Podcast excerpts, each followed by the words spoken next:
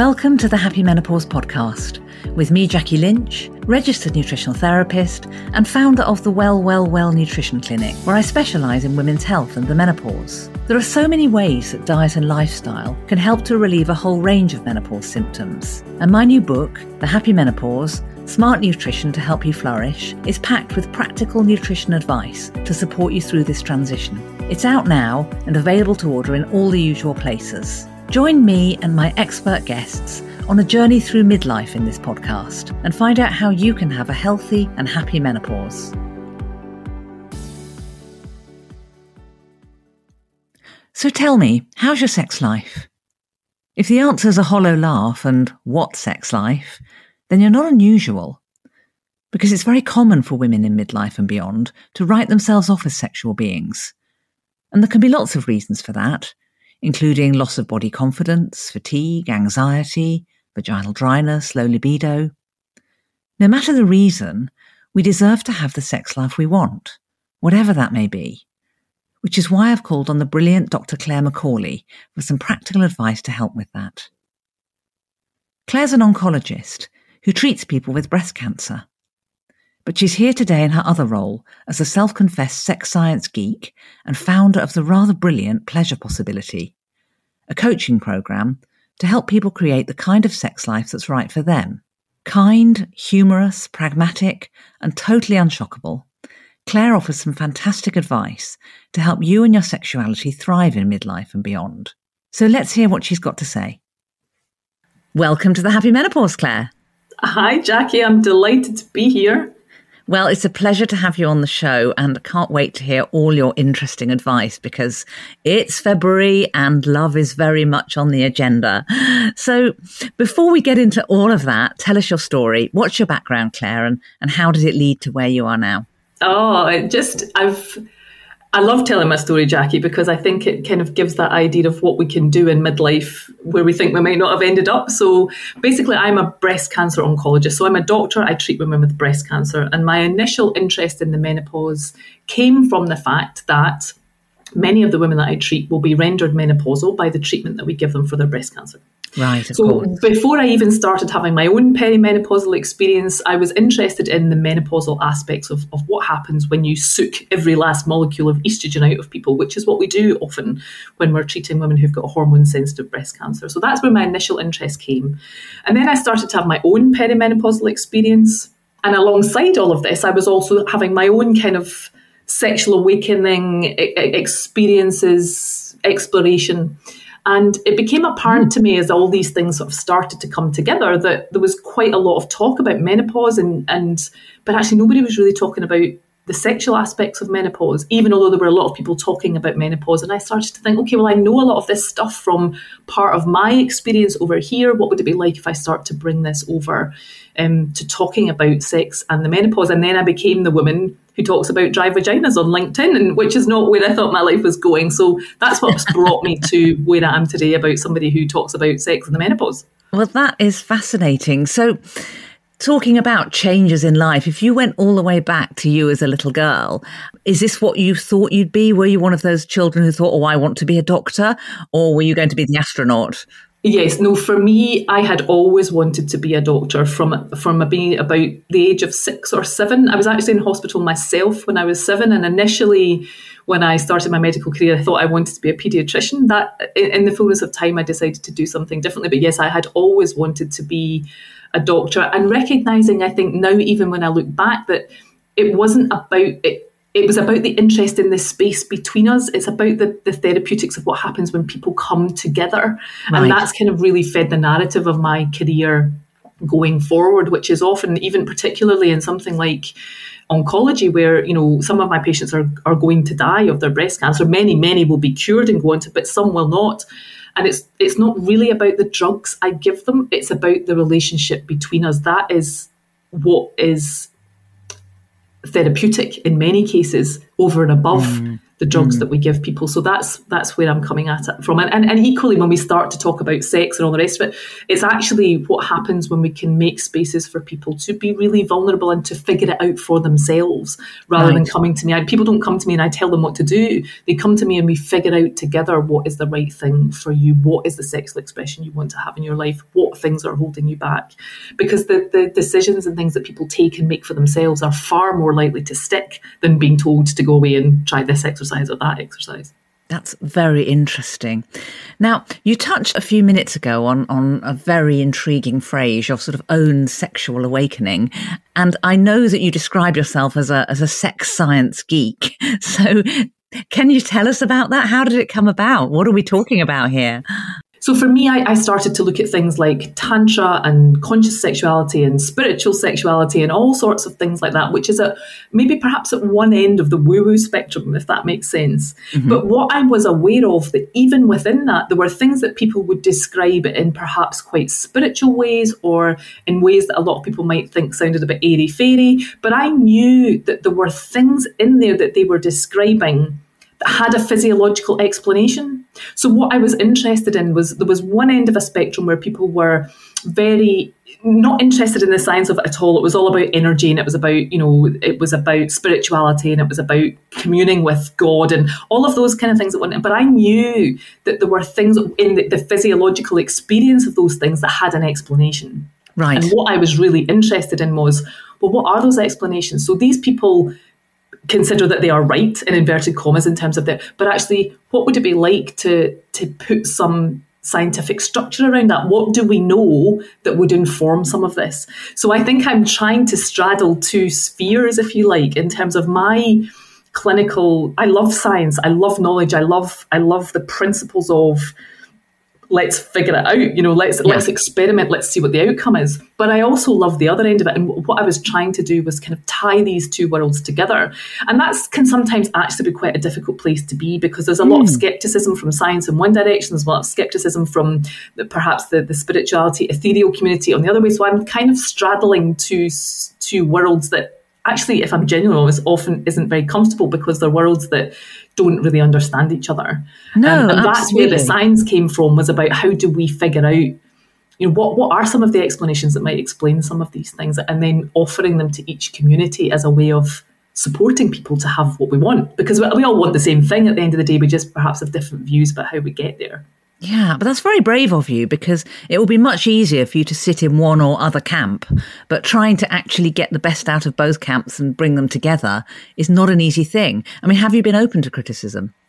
Yeah, well, absolutely, because because I think as well it, there is also something as we have to stock what our own propensities are as well. You know, so it would be difficult, I think, for me to offer things which I I know and may have experienced work without being able to provide some kind of evidence base for them. So I, mm. you know, so we all have our own propensities and things that might make things difficult for us. So there are certain things which I would not necessarily teach or offer in the way that they may have been offered to me because I know that it would be very difficult for me to justify that in a science sense. And equally, I may not go down a pure hard science route yet, just have HRT, for example. It might be one example. That's the holy grail of dealing with all of this because I know that there are other things. So it is sort of trying to straddle a balance. And yeah, absolutely open to criticism from both sides, which of course leaves you particularly prone then for for you know falling between the gaps of of, of any schools. But just I think what I've got, and when we're talking about what comes with age, is just accepting that I can only offer what I can offer through my lens, and it will speak to some people and it will not speak to others, yeah. and that's yeah. okay.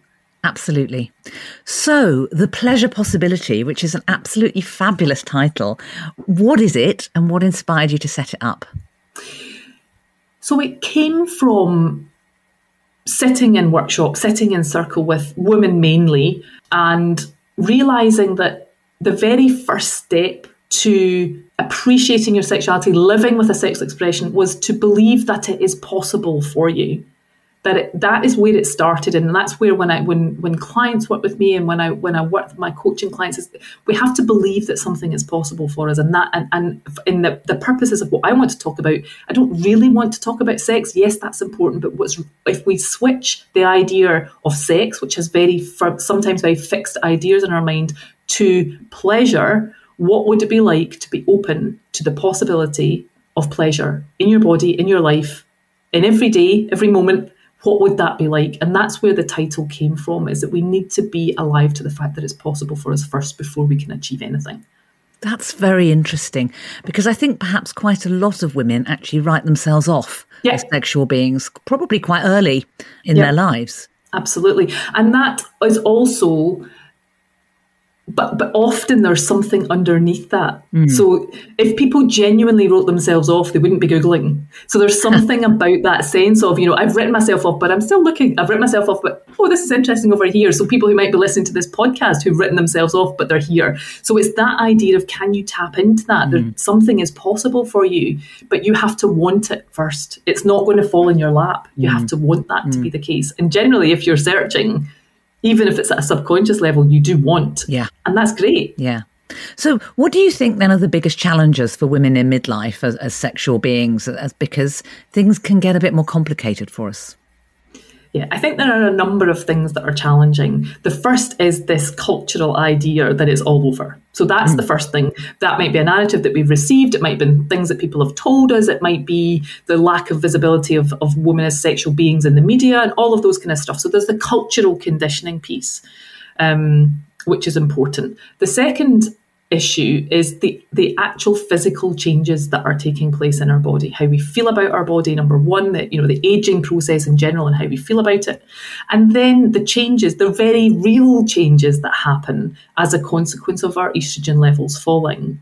And one of the things that i often see is that women know they, they know that these things are happening to them, but they, they don't know that it's a real thing. So they begin to wonder that they're broken, that there's something fundamentally wrong with them, that maybe this can't be right, maybe, you know, maybe the fact that I'm, I'm not getting wet, for example, when I become sexually aroused is maybe there's something wrong with me, maybe there's something, you know, wrong with my relationship, when actually that's just an estrogen problem.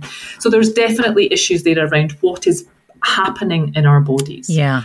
And the third thing, I think, the third biggest issue is what is going on in our lives. Midlife women, you may you may or may not have children, teenagers, aging parents, stressful jobs. So the fact that at this particular point in our lives, often women have subjugated their wants and needs and all the rest of it for families, jobs, whatever else it might be. Um, for some women, me, this was my experience, I could start to see that some of that was going to go away, and I saw that as an opportunity. But for many women, they're not even in a place where they can see that as an opportunity, that they can see that their lives, things are coming ahead of them and they're stuck in stress, overwhelm, all of those kind of things. And, and, and you know, after the hormonal changes of the menopause, the hormonal changes related to stress are significant in terms of being able to be in touch with your sexual self. Mm, yeah, I think there's a lot there that you've been saying. One of the things I'd like to pick up there is is what you were saying about women feeling that they were broken and there was something wrong. Yeah. I think perhaps one of the challenges that many women face is that we do have this inner dialogue, this constant inner dialogue, which is usually sort of criticizing ourselves, blaming ourselves, assuming we haven't got it right. Imposter syndrome, of course, which is huge with women. There's always a constant voice going on there, assuming we're not quite good enough, not quite this, not quite that. And so it's quite easy to slip into that when things on a sexual front start to not quite work, assume it's down to you. Yeah. And that was my personal experience. Uh, very often, as you say, that women internalize that and go, "There must be something wrong with me." What am I, you know, I'm, you know. And the very first line on my website says, "You are not broken." Yeah. Because many people come to me and feel yeah. that that is the circumstance. Now, that may or may not that they may have felt that way sexually their whole lives. So that's the other thing about when we get to this point in our life is that very often we need to go back digging to well actually what was your relationship with your sexuality like as a as a younger woman as a teenager? What messages did you get mm. as you were a child? Because how we've ended up now and that the experience that women are having now at this point in their lives when they come to see me in that kind of perimenopausal menopausal phase isn't only because they're perimenopausal and menopausal. There's a, been a whole lead up to all of that. Um, and they may have spent their whole lives feeling broken, not good enough, that they, you know, that they weren't having the sexual expression that they wanted. Mm. Um, and that's a very common phenomenon that you've described that I see. Yeah, yeah. And I think coming into play with all of that, of course, is body confidence, which really can be a huge issue in midlife. Well, lots of women experience it throughout their life, but it's a particular issue, I think, because there are the changes in the body. You don't recognize yourself. So I think that probably also speaks to what you were saying earlier about the notion that it's even possible to, yeah. to get to a, a, different place. So what's your yeah. advice for women who just, you know, don't feel sexy anymore because they're worrying about themselves and their body? Yeah. So one of the things that I I do with clients a lot is we do a lot of mirror work. So we stand in front of the mirror and just see. And more important than just seeing is notice what arises for us in terms of, you know, if I say to women, okay, so let's have a think about your if you look at your body as a whole, let's pick out something that you can feel comfortable with. Are you naked when you're doing this? Yeah, yeah. Well, often what I'll do is start women clothed, often because we'll, it'll take us a bit of time to get there. So often we'll start in front of the mirror clothed, or we might take off some clothing, or they might stand in a vest and a pair of trousers or something. Mm. But we will eventually, if they feel comfortable, and usually they will after we've spent some time together and we've, we've built trust and we're working on whatever they're working with, we will move to being naked in front of the mirror for them to actually take in. But we have to start some. We have to build a sense of bodily safety first. Yeah. Because for many women, of course, they don't necessarily feel safe in their bodies for whatever reason that, that you know previous trauma, whatever else might have happened in, in the in the future, uh, in the past, that informs how they feel now. So yes. We may, we will eventually do it naked. So we find somewhere in their body that they can find something comfortable in. And for me, when I started all of this work, was you know doing my own personal work. What all I could say standing in front of the mirror was I had nice collarbones. that was as much as that at that point. That was as much as I could, hey, as much as I could start. experience and enjoy. but you have to start somewhere, absolutely, and then you can start to move out from that space to thinking, okay, what about this and what about that? And also, what is really fascinating is often when women do take the time to stop and look it's nowhere near as bad as they think. Yeah. In terms of it's often the the sense we have in our head rather than what they see in the mirror. And so that can be really important. And that can be really hugely important for women when we're talking about their genitals. So we also will use mirrors to for them to look at their genitals because the number of women who've never looked at their vulva is yeah. phenomenally yeah. you know high. So actually particularly when they start to feel that if their body is letting them down, which is how a lot of women describe this, um, this experience is okay well let's get up close and personal. What does it feel like? What does it you know what do you think is down there? Um, i also work with women for example who might have just had a baby who have you know i had women who came and told me i think i have a monster in my pants. That's and had not been able to look. And our, our, our, her wee girl was three years old had not been able to look. So there's something really important and empowering when we're talking about bodies about actually coming back to look feel what do you feel inside? What is your you know what is your sense of your body and how do we help you move forward to to feel about your body in a slightly more positive way? Yeah and i think being in tune with your body and and just knowing it and understanding it because of course you know no two sets of genitals are the same anyway. There is no yeah. normal. Um yeah. it's just what what what you are and how you are. Yeah, so absolutely and I think that's important, obviously, with the work that you do as well in terms of the kind of nutrition piece. We have to be so. What I'm often doing with with people is to to to to increase what we call their interoceptive awareness. So, to increase their abilities to be aware of what's happening in their body at any particular moment. And that's particularly important around um, emotions and, and our feelings. Actually, what is happening in your body because your body is giving you messages all the time yeah. of things it needs and wants from you. But we're so very good at kind of cutting ourselves off at the neck and living from our head, but there's a lot of intuitive wisdom in our body. So women will come to work with me ostensibly because they're struggling to have sex, but they'll leave having left a marriage that they're not happy in or getting a new job or something else. You know, it's it's not just about um, for me anyway, the work is not about people just being able to have sex that they want to have once we've figured out what it is that they do want to have and that they're not coming for someone else's benefit, which is which I also see quite a lot of. But once we get yeah. past that, it's actually who do you want to be in the world? Your sexuality and being in touch with your sexuality and your body is an expression of how do you want to be out there in the world, and that's the that's the real juice for me. Mm. Um, is actually how people take that on then and live their life from that place. Yeah, yeah, because it's not a separate thing. Sexuality isn't no. in its own box. It's part of who you are and your persona and and your own sort of happiness and well being. Yeah, because if you're holding on, it doesn't matter what you're holding on to in your life. If you're holding on to old stories, then those old stories are playing out in all sorts of aspects of your life. They're not just playing out in your sexual expression, they're playing out in whether you feel confident enough to go for that promotion at work, or whether you need to get rid of that toxic friend in your life, or whether you need to stop drinking a bottle and a half of wine a night. It doesn't really matter what yeah. it is, it's actually all feeding into how you're showing up in the world. Yeah. Absolutely. Now, you were talking about the mirror and looking at the vulva earlier and knowing what's going on down there. So, let's talk about vaginal dryness and discomfort because, of course, that's a big factor. And inevitably, if things are painful, you're not going to want any sex. You're not going to want penetrative yeah. sex anyway. So, what can we do about that? Let's talk practicalities. Yeah. So I think this is one of the one of the big things that I talk about because it's so hidden so women will live with this for a really long time. And leaving aside just I don't lubricate when I when I become aroused, that's one thing. But the other end of the spectrum of that is I have daily pain. I can't sit down. I'm bleeding. You yeah. know, so there's a there's a whole other end of the spectrum of this. It's not just about whether you know you can you can squeeze a penis in a vagina, um, and and it's very common. It's extremely common um, in terms of women experiencing the menopause. So, at least over 50% of women will experience some kind of change in their vaginal secretion stroke lubrication um, with the menopause.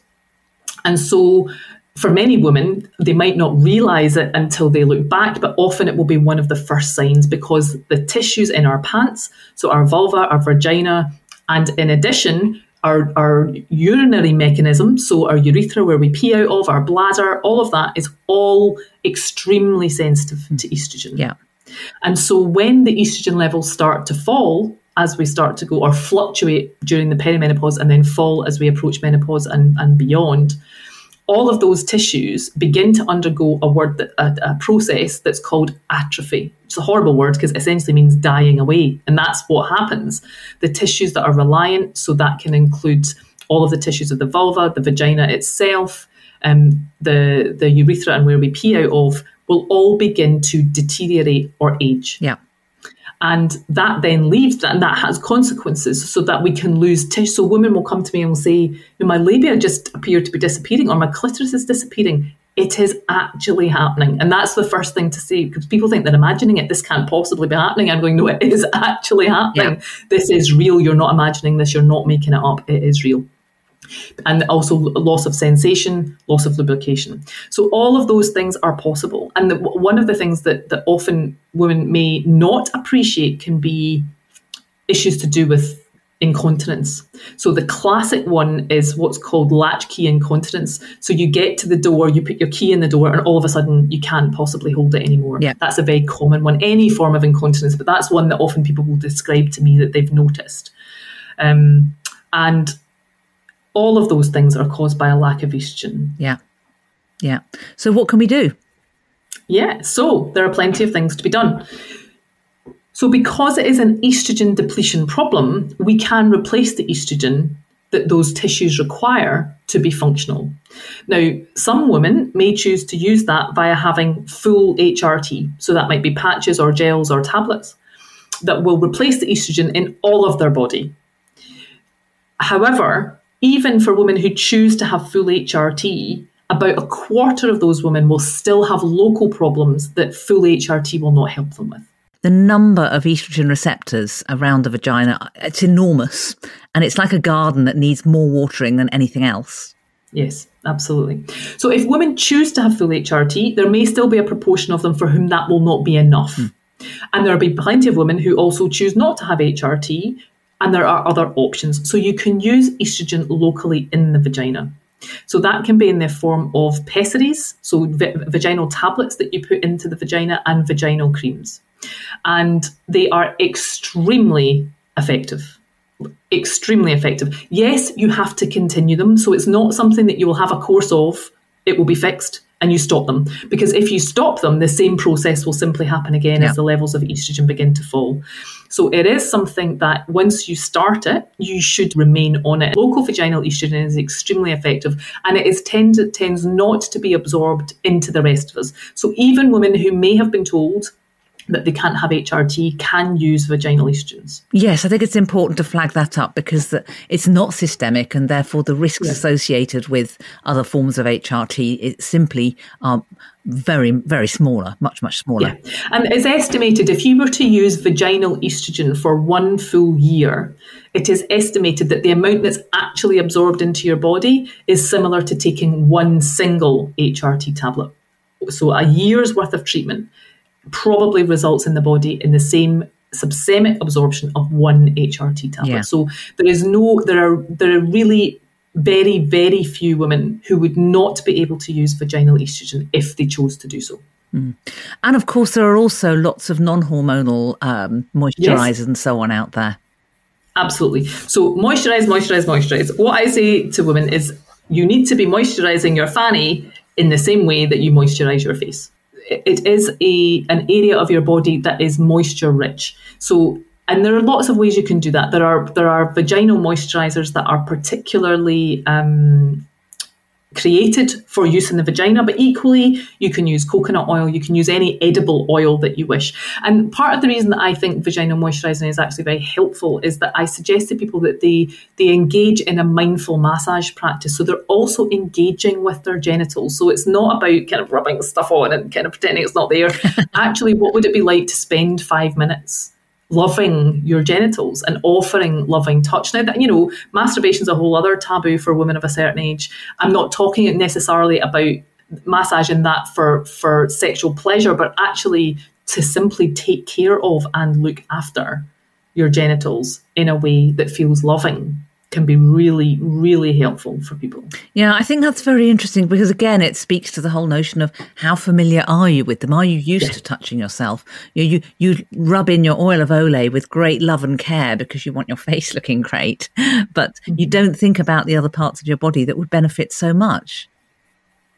Yeah, absolutely. And, you know, so, so for me, it's part of a daily practice. So it's part of a daily practice of meeting myself every day, mm. you know, of, of meeting myself. Where am I today? How am I today? You know, offering some loving touch. Um, and just being aware of what's going on in your body. Yeah, and I think the other interesting thing about what you're saying there is that it's just exploring that notion of, of pleasure again, which goes beyond the automatic assumption that sex is about penetrative sex. Yeah, yeah, and if if if the one thing that I could achieve with the clients that come to me or the people that come on my courses and things is to is to to disentangle this idea of sex equals penetration. You know, meet any meet any lesbian couple, they will tell you that they're you know they, they are far lesbians are far more likely to have orgasms than heterosexual women. For example, you do not need a penis in the room to have a thrilling um, meaningful, you know, whatever it is that you're trying to achieve mm. sex life. And so, w- but what I see is most women come to me if they're coming because they're really struggling, say, I, I need to be able to have sex for my partner. And that, so we have to go, whoa, whoa, whoa, let's just untangle yeah. a lot of that. Is really, is that the level that you are? That is that is the bar for which you are achieving that you can at least have sex that isn't painful let's let's maybe set our sights a little bit higher in terms of what is possible for you.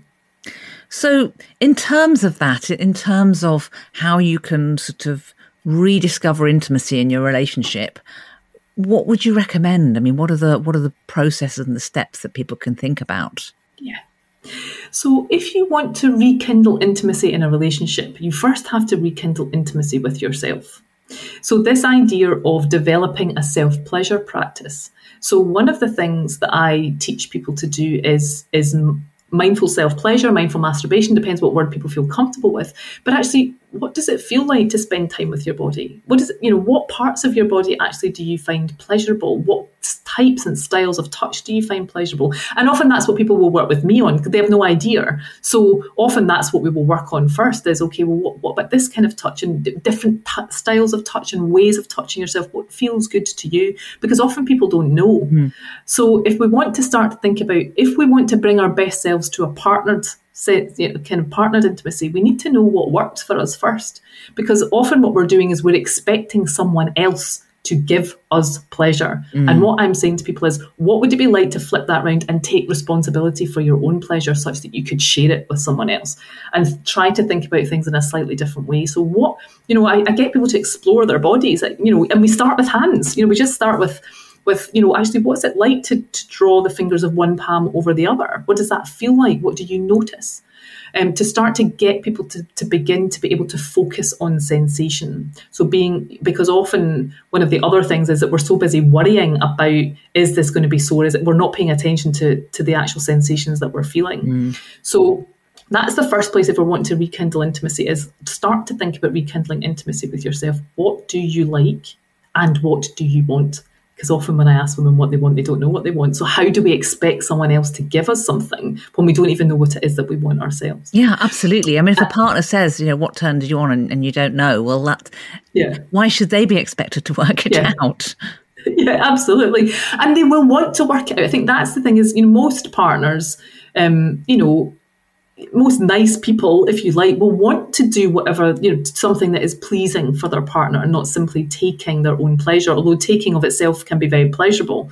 Um, if someone else is, is, you know, if you're in a dynamic of being taking is important. And that's one thing often that women are extremely hesitant to understand is that taking pleasure from another, so that might be touching someone else in a way that you want to touch them rather than they're asking you to touch, is an important part of what we call um, the work that I do, which is called the Wheel of Consent, which is based on work by Betty Martin, which is what we're trying to be able to do is inhabit lots of different ways of experiencing pleasure. That might be giving, it might be receiving, it might be taking, or it might be allowing someone else to take something from us. So there are different ways. We're looking for a balance of those things to give us a well rounded experience of pleasure.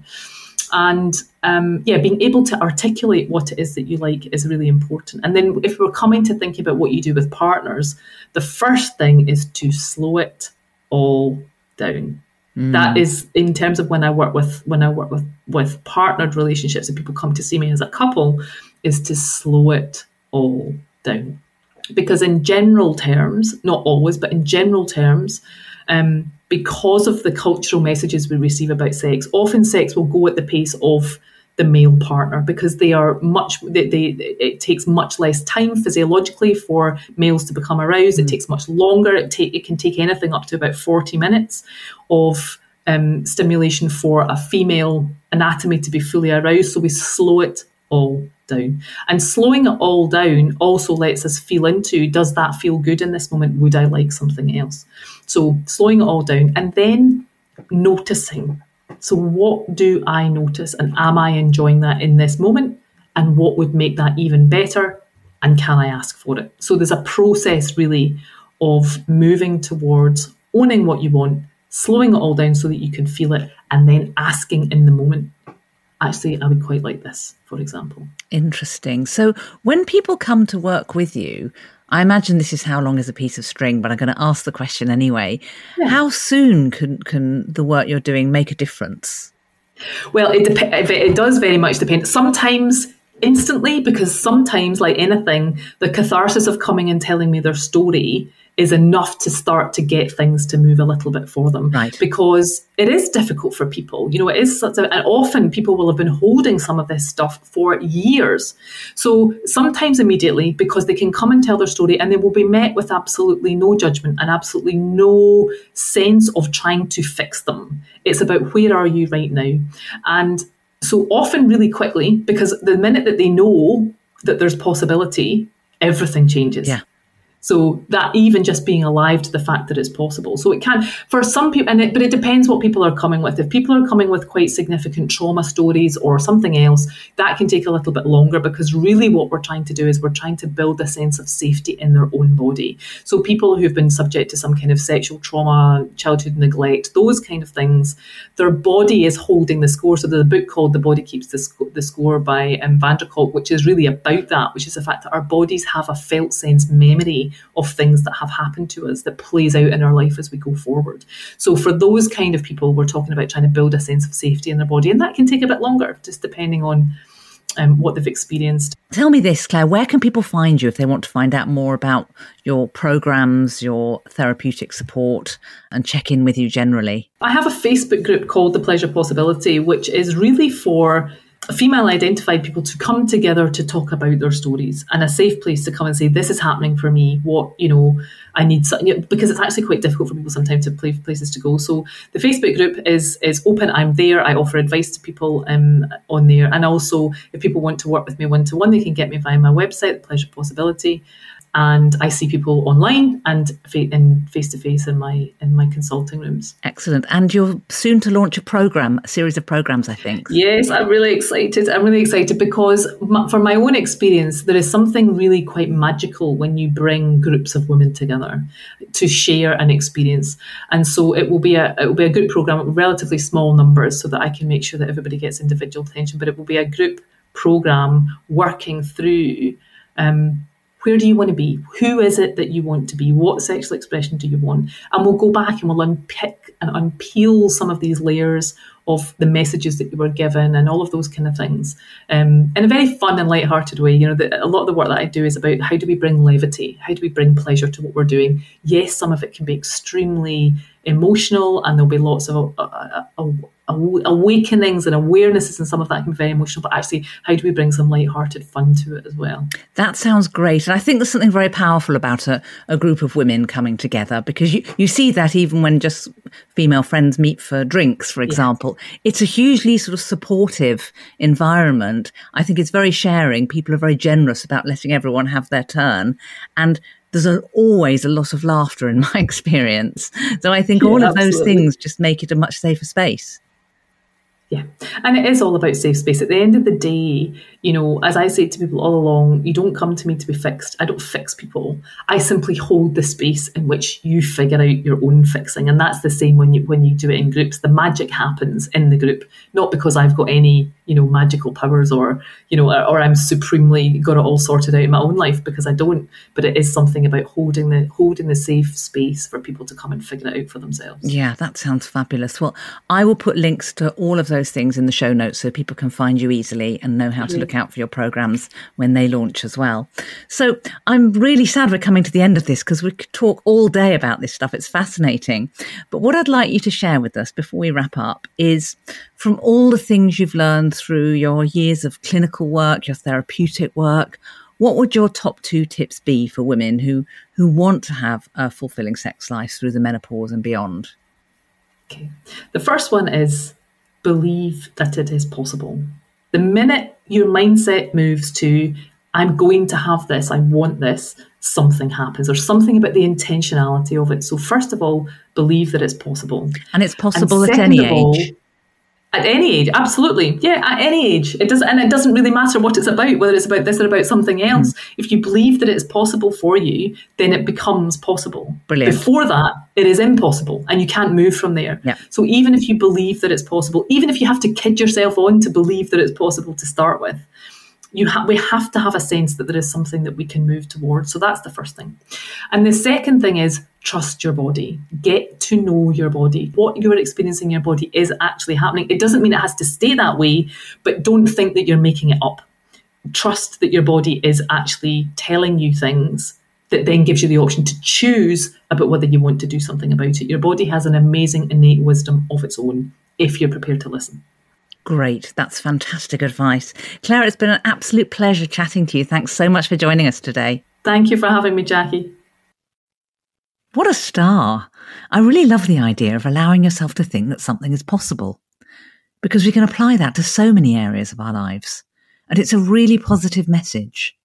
If you'd like to find out more about Claire and her coaching programs, I've put all the information and relevant links on the podcast page of my website, well-well-well.co.uk.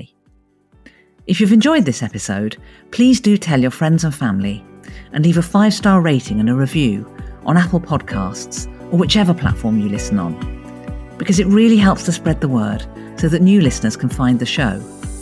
Because every woman deserves to have a happy menopause. Thanks so much for listening. Bye for now.